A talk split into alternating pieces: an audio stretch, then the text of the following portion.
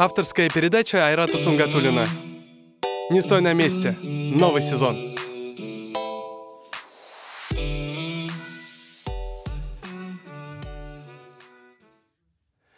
Доброе утро, добрый день, ну или же добрый вечер, дамы и господа, уважаемые слушатели. Меня зовут Айрат Сунгатулин, и мы начинаем второй сезон э, проекта подкаста «Не стой на месте». Э, в проекте «Не стой на месте» мы встречаемся с предпринимателями, говорим о бизнесе, о мотивации. И сегодня у нас э, первый гость, предприниматель, человек, который двигает франчайзинг, двигает инвестиции в Республике Татарстан, но и в целом России. Зовут его Ренат Дусаев. Ренат, спасибо, то, что приехал, и привет.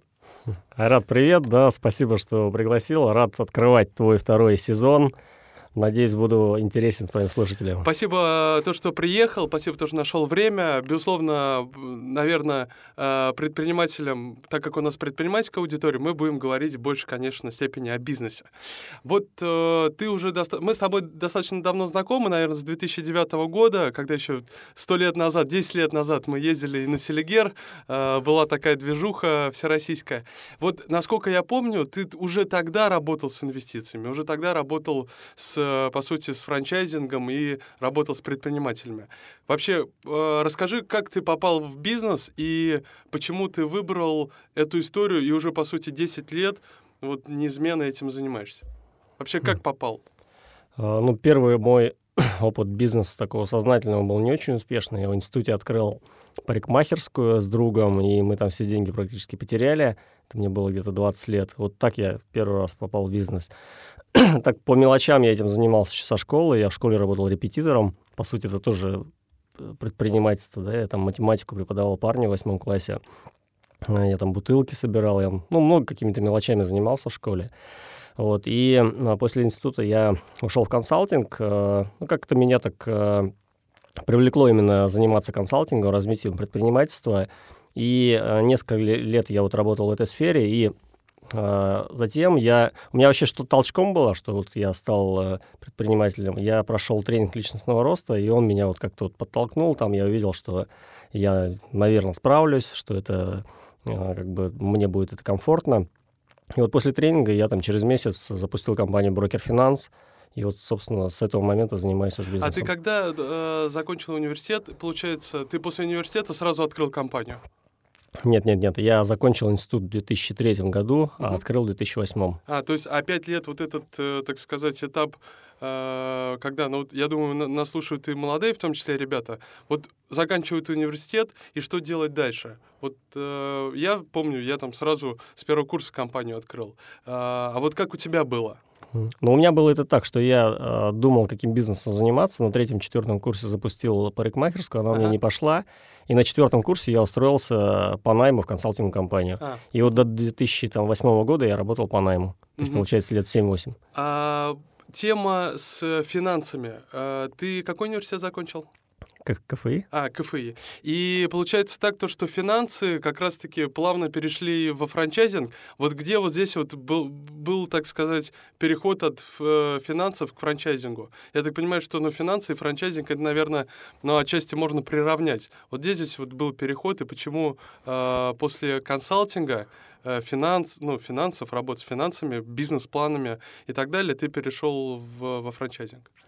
Но мы несколько лет занимались э, именно э, бизнес-планами, помощью в получении субсидий. Я занимался очень плотно. В Татарстане эта ниша там лет 7-8 назад была такая популярная. И потом она как-то начала сходить на нет, и я искал ниши. Искал разные ниши, как э, можно развиваться. И где-то года два, на, два я вот потратил на то, чтобы найти нишу, а параллельно занимаясь бизнесом. И вот на, на одном из тренингов мне пришла эта идея в голову. Я прохожу периодически разные тренинги по бизнесу. И вот мне стрельнуло в голову, думаю, а почему не франчайзинг? То есть ниша очень схожая, как Это ты сказал. какой год был?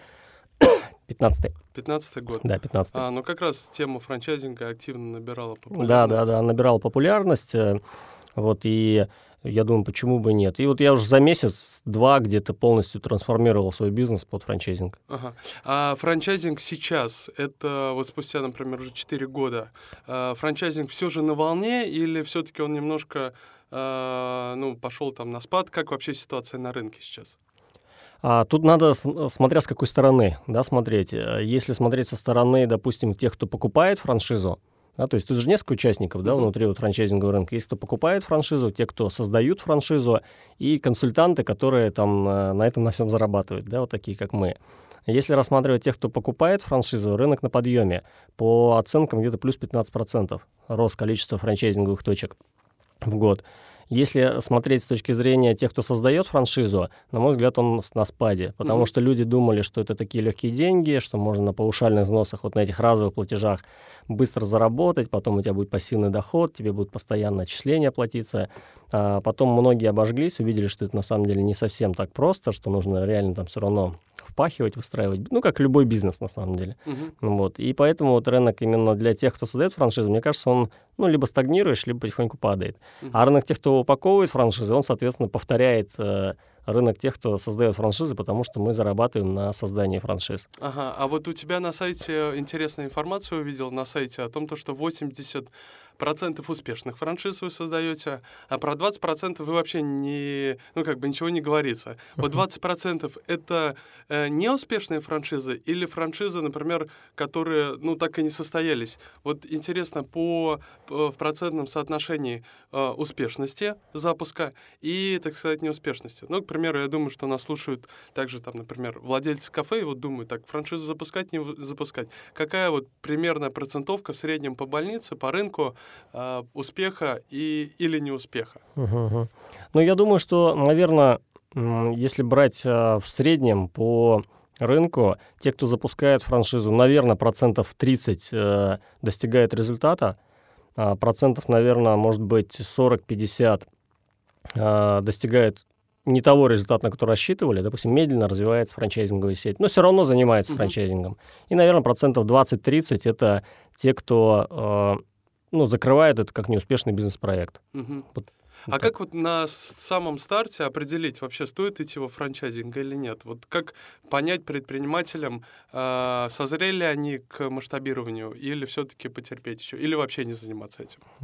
Я думаю, ну вообще это серьезный вопрос такой. Э, я думаю, что самый, наверное, лучший совет э, это найти человека и заплатить ему деньги, профессионального консультанта по франчайзингу, заплатить ему деньги за то, чтобы он ответил на этот вопрос. Mm-hmm. Да, потому что если деньги не платить, он скажет, да вот же есть упаковка, и франшиза, есть минимальный пакет, да, mm-hmm. не будете ничем рисковать, потому что упаковщик, он заинтересован продать. Вот. Если уже сейчас какую-то пользу дать, да, то есть чтобы сейчас э, человек понял, да, то есть э, нужно понимать, что э, Первое, что э, система бизнеса должна быть более-менее отстроенная, да, что это не должно быть какой-то mm-hmm. хаос, какие-то автоматизации должна быть, бизнес-процессы должны нормально быть отстроены. Компания, ну, минимум две точки должны быть, да, э, желательно, чтобы в разных каких-то локациях не похожих друг на друга. Вот, э, минимум 150-200 чистая прибыль должна быть от одной точки. Mm-hmm. Вот, ну, это такой индикатор, что бизнес уже есть, да, если меньше 100 бизнес зарабатывает, то лучше просто этот бизнес взращивать, да, да. а не франчайзингом заниматься.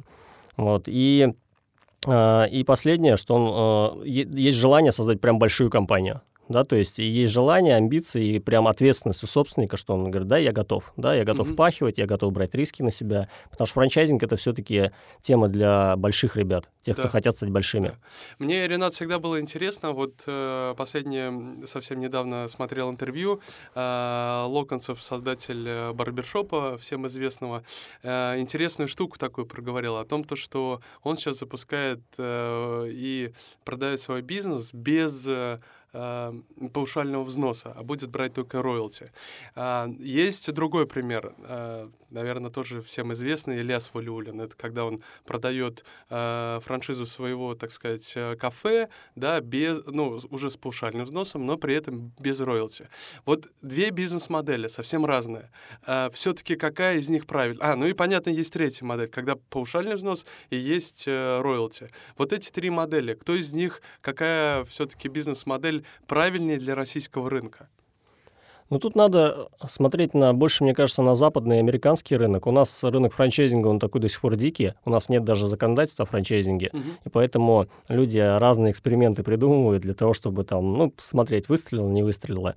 А, В мировой практике а, всегда, если такая стандартная франшиза, есть паушальный взнос, и всегда есть роялти. Мгм. Вот. а, Роялти нет в товарных франшизах, где франчайзер зарабатывает на поставках Да, товара. Вот да. классика, да, Да. как бы.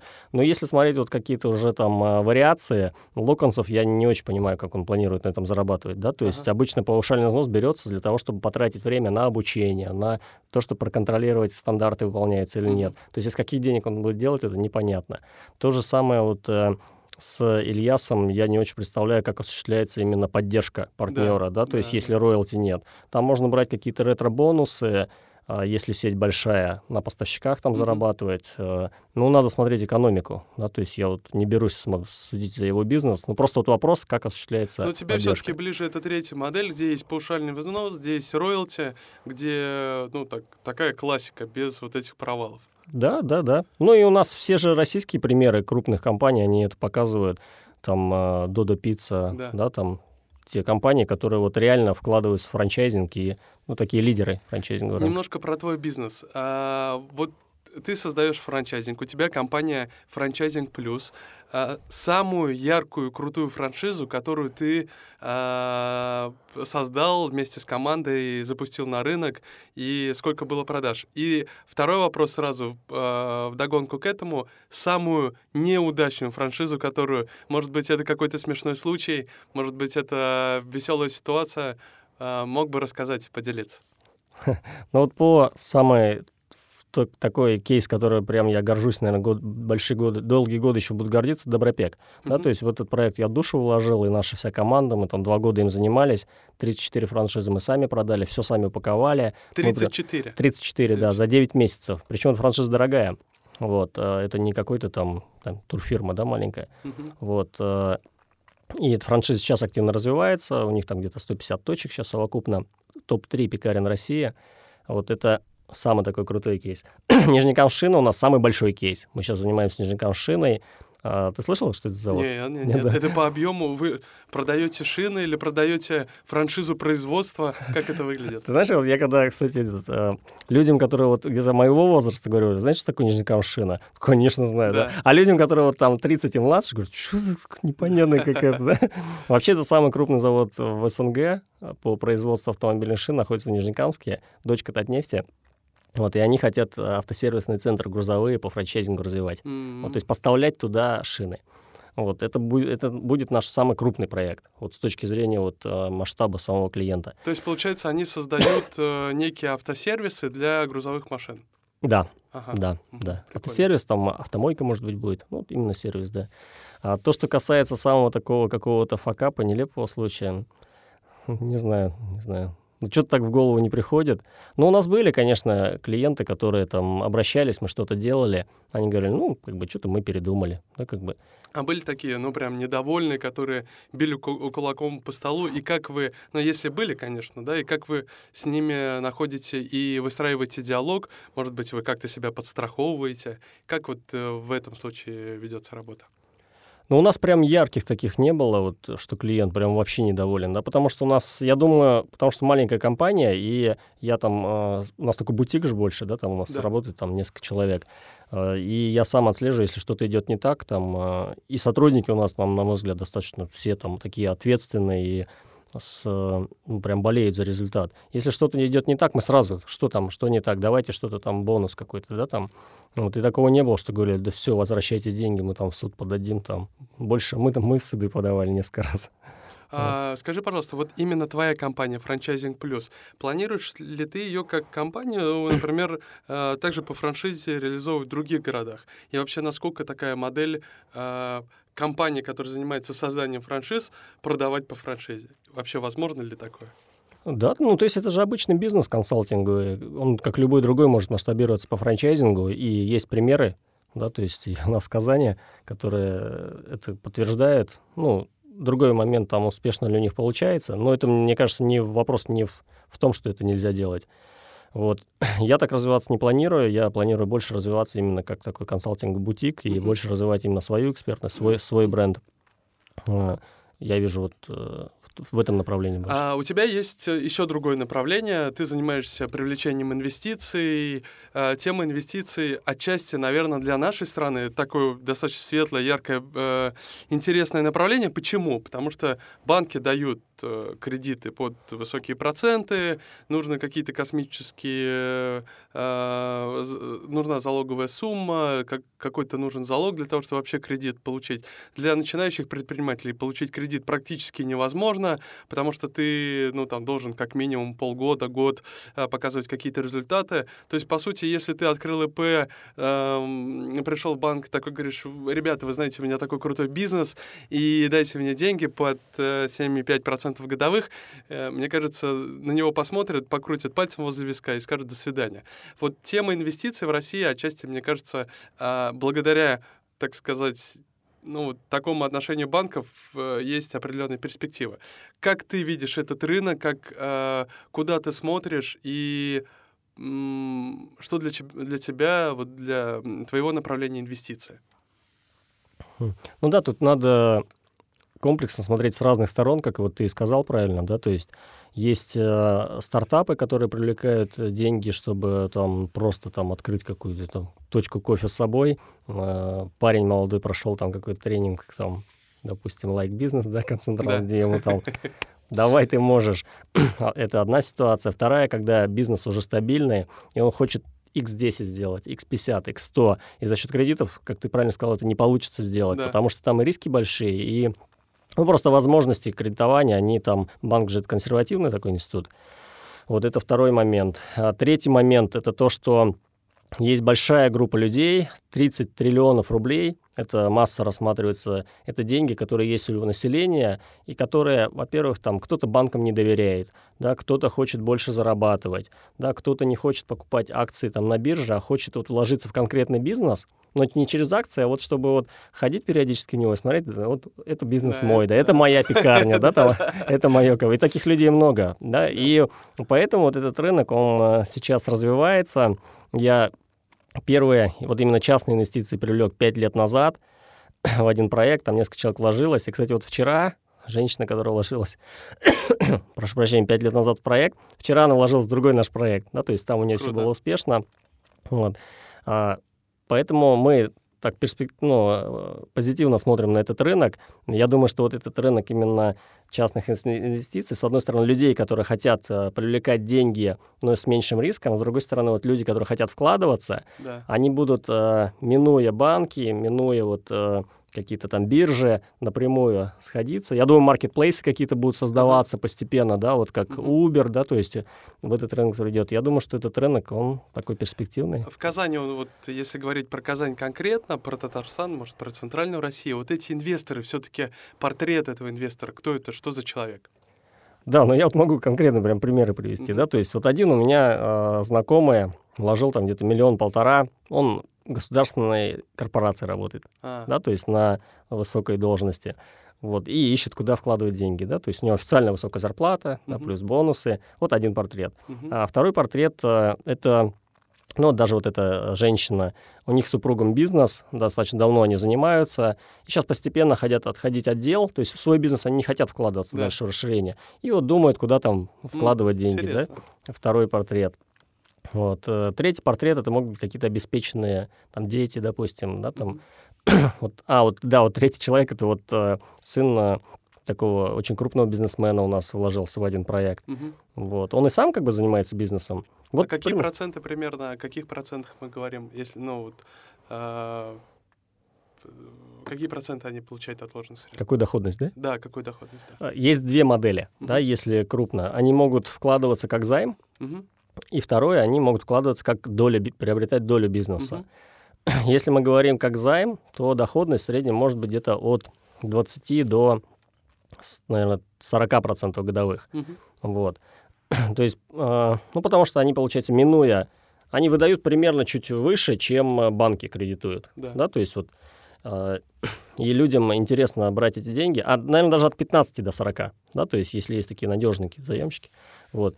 И это, как правило, займ. И вторая — это доля. Там доходность, я думаю, где-то от 30 до 80. Мгм. Да, то есть, но она не гарантирована. Мгм. Здесь она гарантирована, а там она не гарантирована. А, она прям, то есть... э, По договору А, займа. вот так вот. да, да, и может быть, да, залог даже. Мгм. А залог обязателен или Нет, нет, как правило, без залога. Мгм. А вот э, ты в этой структуре, получается, процент от э, транзакций, от сделок получаешь. Так получается? Вот, твоя сторона бизнеса. Моя бизнес-модель какая, да, да? твоя бизнес-модель. ага. А, Мы, э, получается, создаем, во-первых, упаковку этого бизнеса. А Под упаковкой мы подразумеваем сама юридическая схема.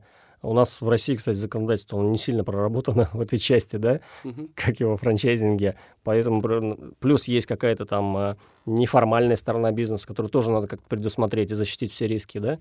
Вот. Мы прорабатываем эту схему, мы сделаем финансовую модель бизнеса, мы делаем презен- презентацию, вот. Ну, то есть упаковываем этот проект для того, чтобы можно было инвестору нормально презентовать. Это важно, если ты хочешь, приобрет, приоб- ну, допустим, привлекать там 10, 20, 30, 50.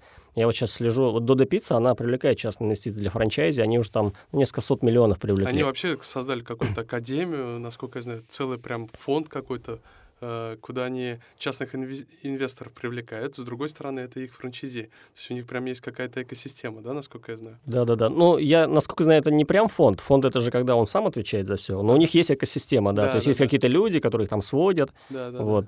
А, Это вот наша первая бизнес-модель. И вторая бизнес-модель, мы а, сами ищем инвестора, как брокеры.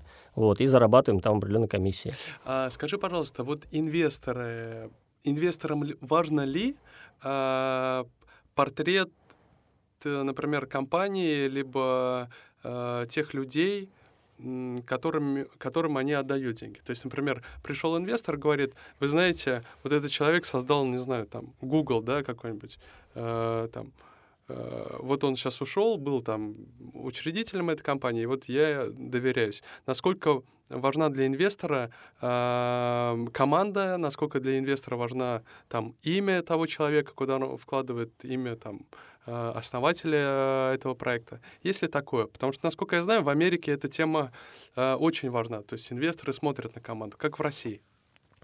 А, У нас вот, как я сказал, рынок он такой пока не сформировавшийся, поэтому у нас люди вообще пока большой частью не знают, как правильно проекты выбирать. Мгм. да, то есть и поэтому они как-то так э, по-разному принимают решения. Если говорить какой-то вот именно фонд профессиональный, они, конечно, смотрят на команду, да, то есть команда, чтобы она, у них там несколько прям критериев четких, да, команда, плюс там проект должен двигаться, несмотря на то, что денег нет, да, что Да. человек, значит, болеет этой темой, да, то есть, ну, вот много Да. там моментов. У нас здесь все люди принимают решения по-разному, там, ну, зашел там в магазин, там, ну, понравился, вроде там все нормально, ладно, давай вложусь, вот. Кто-то смотрит, да, то есть нравится человек или нет. Даже не команда, а вот человек пообщался, да, Мгм. как бы доверяю я ему или нет. Вот. э, Ну, я бы не сказал, что прям системно люди обращают внимание на именно собственника команду, вот в частных инвестициях в небольших суммах. Ну, как э, в свое время Олег Тиньков говорил, мы э, не государственный телеканал. Вот об- скажи, куда обратиться, если вот сейчас нас слушатели слушают, э, куда написать, как тебя в Инстаграме найти.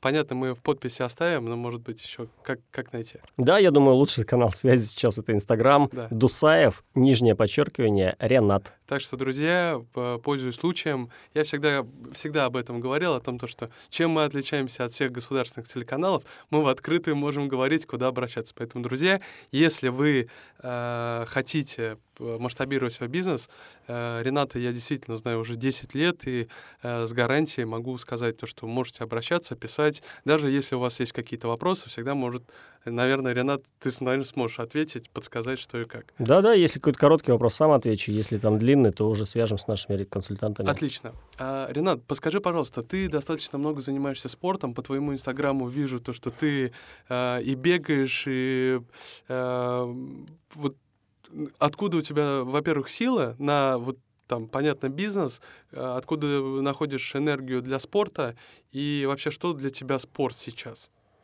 И для предпринимателей в целом. Мгм. Так, ну, э, я, да, я бегаю, сейчас готовлюсь к марафону. А Нет. ты сделал Ironman? Нет, Нет? подожди, подожди, марафон — это еще там третья часть Да, Ironman. Я, я собираюсь сделать марафон. Ага. Вот, э, это ну, примерно 4 часа нужно непрерывно бежать 42 километра. Мгм. Вот, э, в Москву мы поедем 22 числа сентября. А, Ну да, то есть э, у меня вот в текущий момент времени, текущий год, спорт у меня на одном из приоритетных мест, потому что я себе поставил такую цель. Вот. Э, вообще, что для меня спорт? А как я время нашел? Я отказался от алкоголя где-то год назад, и это реально, там, у меня появилось время, да, это меньше там э, сижу, пью пиво, там, по вечерам встречаюсь с друзьями, вот, э, плюс там еще отходишь от этих пьянок. Вот у меня как раз время заместилось на, на спорт. Как и... жизнь поменялась? Ну, лучшую сторону, конечно, поменялось. В лучшую. Я вот недавно пост написал в Инстаграме об этом, да, что у меня поменялось. И меня прям там комментарии в личку несколько человек написали. Ренат, такой крутой пост. Скажи, как ты бросила. Видимо, кто-то стесняется, да, там в комментах написать. Вот. А, поэтому, ну и спорт мне дал, он дал больше энергии, спорт дал, он дал лучше какое-то самочувствие даже какие-то такие неочевидные э, вещи я почувствовал через бег, допустим, правильное планирование выполнения цели. Да, то есть, э, хотя вроде как это связано. Организовывает, да? Да, организовывает. Вот, вот сила маленьких шагов ты чувствуешь через угу. вот бег, когда готовишься к марафону. Я вот условно год Круто. назад начал бегать, пробег, пробежал первая моя тренировка, а я пробежал километр и там половину шел пешком.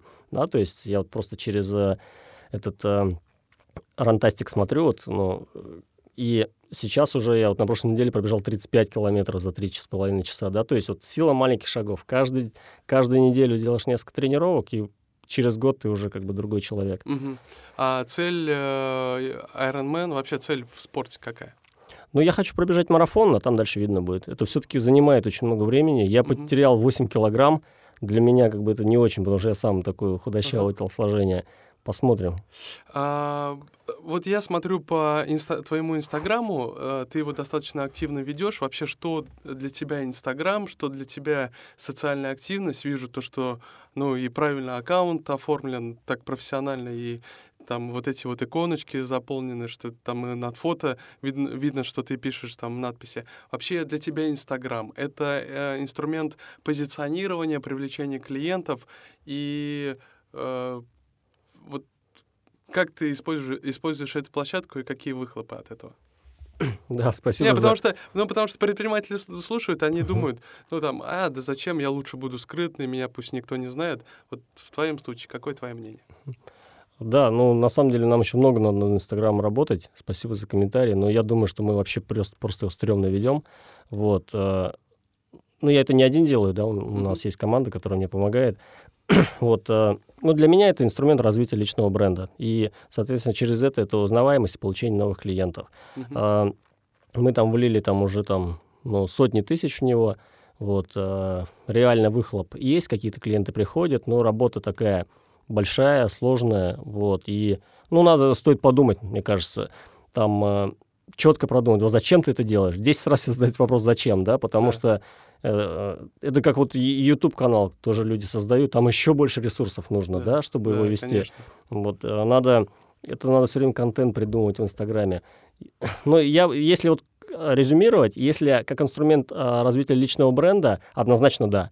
Да, то есть вкладывать ресурсы, mm-hmm. если вы знаете, как его будете капитализировать. Если какие-то другие цели, ну, там, для предпринимателя, не знаю, надо думать, зачем это. Можно же спокойно так бизнес делать. Да? Да. У меня много друзей-предпринимателей, которые либо закрыты Инстаграм.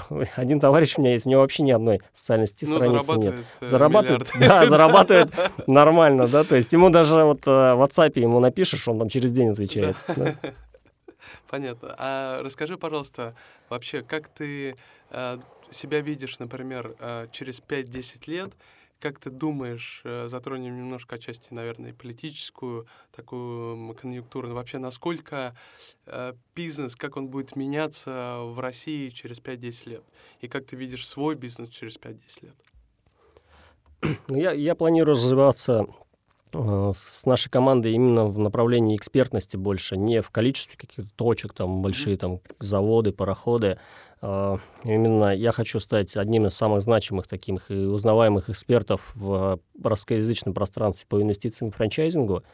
Вот, через там два с половиной года я себе ставлю цель, да, до конца 2021 года. И, соответственно, чтобы наша команда тоже, наша компания была одной из самых узнаваемых, эффективных для клиентов и высокооплачиваемых. Вот, э, то, что касается именно 5-10 э, лет именно для бизнеса, ну, мне сложно сказать, да, то есть э, это вообще тема политическая, которую я не очень люблю обсуждать, да, потому что у меня да. есть там определенные там несогласие с тем, как у нас, что у нас сейчас происходит в стране. А с другой стороны, есть как бы такая прям радость и прям поддержка того, что в, в республике происходит, да? да? да, да вот. То, что вот у нас меняется. Я вот даже сегодня прошел э, шел пешком клиенту от нашего офиса, там построили новый парк, uh-huh. да, то есть э, вот сейчас его заканчивают, прям как Казань меняется на глазах. Вот поэтому сложно сказать, то есть э, какая-то непрогнозируемая ситуация, мне кажется, для бизнеса. А вот про инвестиции. Я в свое время занимался отелями и также привлекал инвестиции под строительство отеля. И а, там совсем можно сказать, через дорогу, через улицу Баумана, как раз в это время строили большой отель «Нагай», в который проинвестировали там ну, чуть больше миллиарда, насколько я знаю. А со сроком э, окупаемости в средствах массовой информации порядка вроде 12-14 лет. Ну, точно больше 10 лет. Вот мне интересно, в России э, насколько инвестор готов входить в долгие деньги, в такие, как 10-15 лет. Вообще, насколько такое возможно? Потому что если мы говорим про капиталоемкий бизнес, то это точно история там больше, не знаю, 5-7, а вот в этом случае 10 лет. А как как, э, какие ожидания у инвесторов на вложенные средства? Мы работаем больше с малым бизнесом, вот, и я тебе расскажу, какие э, ожидания от инвестора от малого бизнеса, да, uh-huh. для начала, а потом про крупные. Э, как правило, э, бизнес окупается, вот малые, какое-нибудь там кафе, какая-то парикмахерская, да, э, примерно до миллиона инвестиций до года, угу. от миллиона до трех год-два, угу. и свыше трех э, там два-три года. Угу. Да, то есть все, что выше там 5 миллионов, допустим, там уже вообще все индивидуально. Ага. И, соответственно, тот, кто открывает бизнес, либо вкладывается вот на такие небольшие суммы, он рассчитывает, исходя из этого. Угу. Допустим, мы вот в пекарнях э, имеем хороший опыт и в франчайзинге, и в инвестициях. Одна пекарня, она купается примерно полтора года. Да, то есть 2-3 миллиона вкладываешь, полтора года купается. Это вот примерно такой разумный да, срок. Mm-hmm. Вот. Какой-нибудь там магазин здоровой еды тоже так же купается. Вот. А, и, соответственно, инвестор, когда вкладывается, он рассчитывает примерно там на доходность, а он делит с тем, кто занимается бизнесом, потому что тот, кто занимается бизнесом, его тоже надо с долей оставить. Mm-hmm. Если у него доли не будет, ему не будет интересно да. этим заниматься. Он вот рассчитывает, что вот условно там а, два года окупаемость, это 50% доходность годовых, да, mm-hmm. ну, грубо если.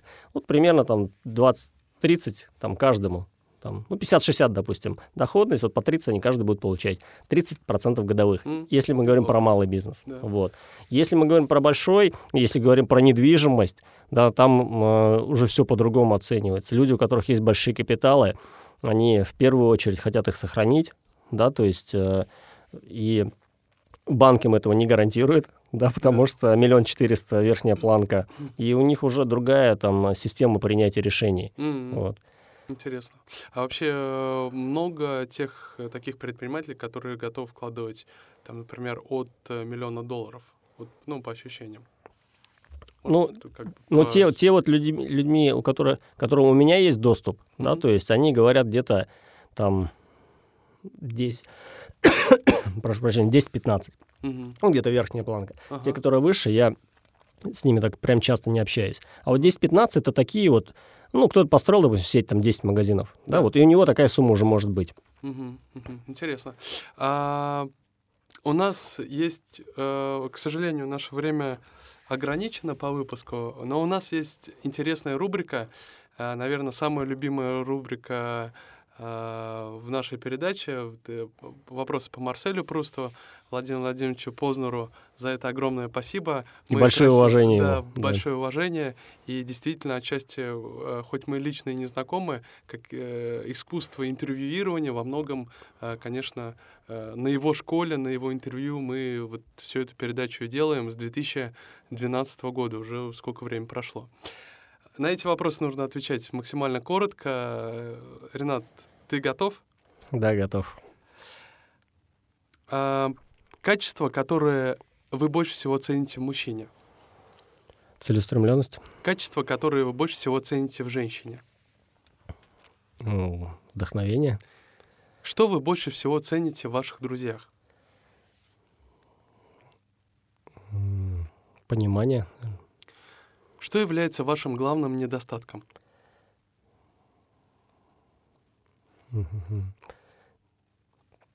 Так, надо подумать. Если времени нет, дальше. Следующий вопрос. Какое ваше любимое занятие? Э, Мой сейчас первый приоритет — это мой бизнес. Какова ваша мечта о счастье? Мечта а, — большая счастливая семья, а, здоровая, которая там живет дружно, счастливо. Что вы считаете самым большим несчастьем? Ну, предательство, либо какая-то болезнь близкого человека. Каким вы хотели бы быть? Я хотел быть постепенно там улучшаться, улучшаться, улучшаться. В какой стране вам хотелось бы жить? Казань, Россия, Казань. Ваш любимый цвет? Черный, Ваш любимый цветок? роза, наверное, Ваша любимая птица? орел. Ваши любимые писатели? Я разные книги читаю, вот поэтому, наверное, я бы, наверное, как вот просто как поддержка э, Татарстана сказал бы Габдулла Тукай. Ваш любимый литературный герой? А, Ну, мне очень нравился, запал в душу вот именно Теодор Драйзер, трилогия «Желание», финансист. Вот Мгм. э, Алджернон Кауп- Каупервуд, главный герой. Вот Мне он нрав- понравился как предприниматель. Любимые композиторы? Я не увлекаюсь музыкой, поэтому Любимые художники? аналогично. Любимые герои в реальной жизни? Я очень прям э, восторгаюсь предпринимателями, которые вот сделали себя сами. Вот э, Тиньков, про которого ты сказал, Галицкий, м, Фридман. Любимая героиня в истории? Сюмбике. Любимые имена? Ну, наверное, им- имена моих близких. Э, Супруга Регина, дочка Маляка. Что вы больше всего ненавидите? Ну, обман, обман, предательство. Исторические персонажи, которых вы презираете?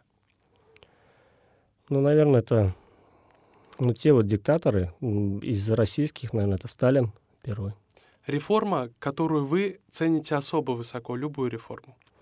Ну, это реформа, которая э, направлена именно на свободу, на демократию, на какую-то рыночную экономику. Все реформы связаны с увеличением свободы. Способность, которой вам хотелось бы обладать? А, Я вот в детстве очень думал так, вот я бы умел летать, я бы то, я бы все. Сейчас я как-то более прагматично это смотрю, то есть э, я вот хочу как бы развиваться, вот какие у меня есть вот э, способности, что себя улучшить, вот э, это дай там Всевышний, чтобы дал мне силы их улучшать, развиваться. Как вы хотели бы умереть? Слушай, я вообще об этом не думал, да, как бы, не знаю, в рамках этого момента это надо погрузиться вот в будущее, там, как бы я просто об этом не думал еще. Ваше состояние духа в настоящий момент? Слушай, отлично, но вот эти вот твои вопросы, они прям этот Ваш девиз? девиз «все будет хорошо». Дорогие друзья, уважаемые слушатели, сегодня у нас в гостях в первом выпуске нового сезона «Не стой на месте» был предприниматель Ренат Дусаев. Ренат, тебе спасибо огромное за интервью, спасибо, то, что нашел время. Спасибо огромное. Рада тебе спасибо, успехов твоей передаче. Дорогие друзья, уважаемые слушатели, с вами мы услышимся и увидимся ровно через одну неделю. С вами был Айрат Сунгатулин. Пока-пока.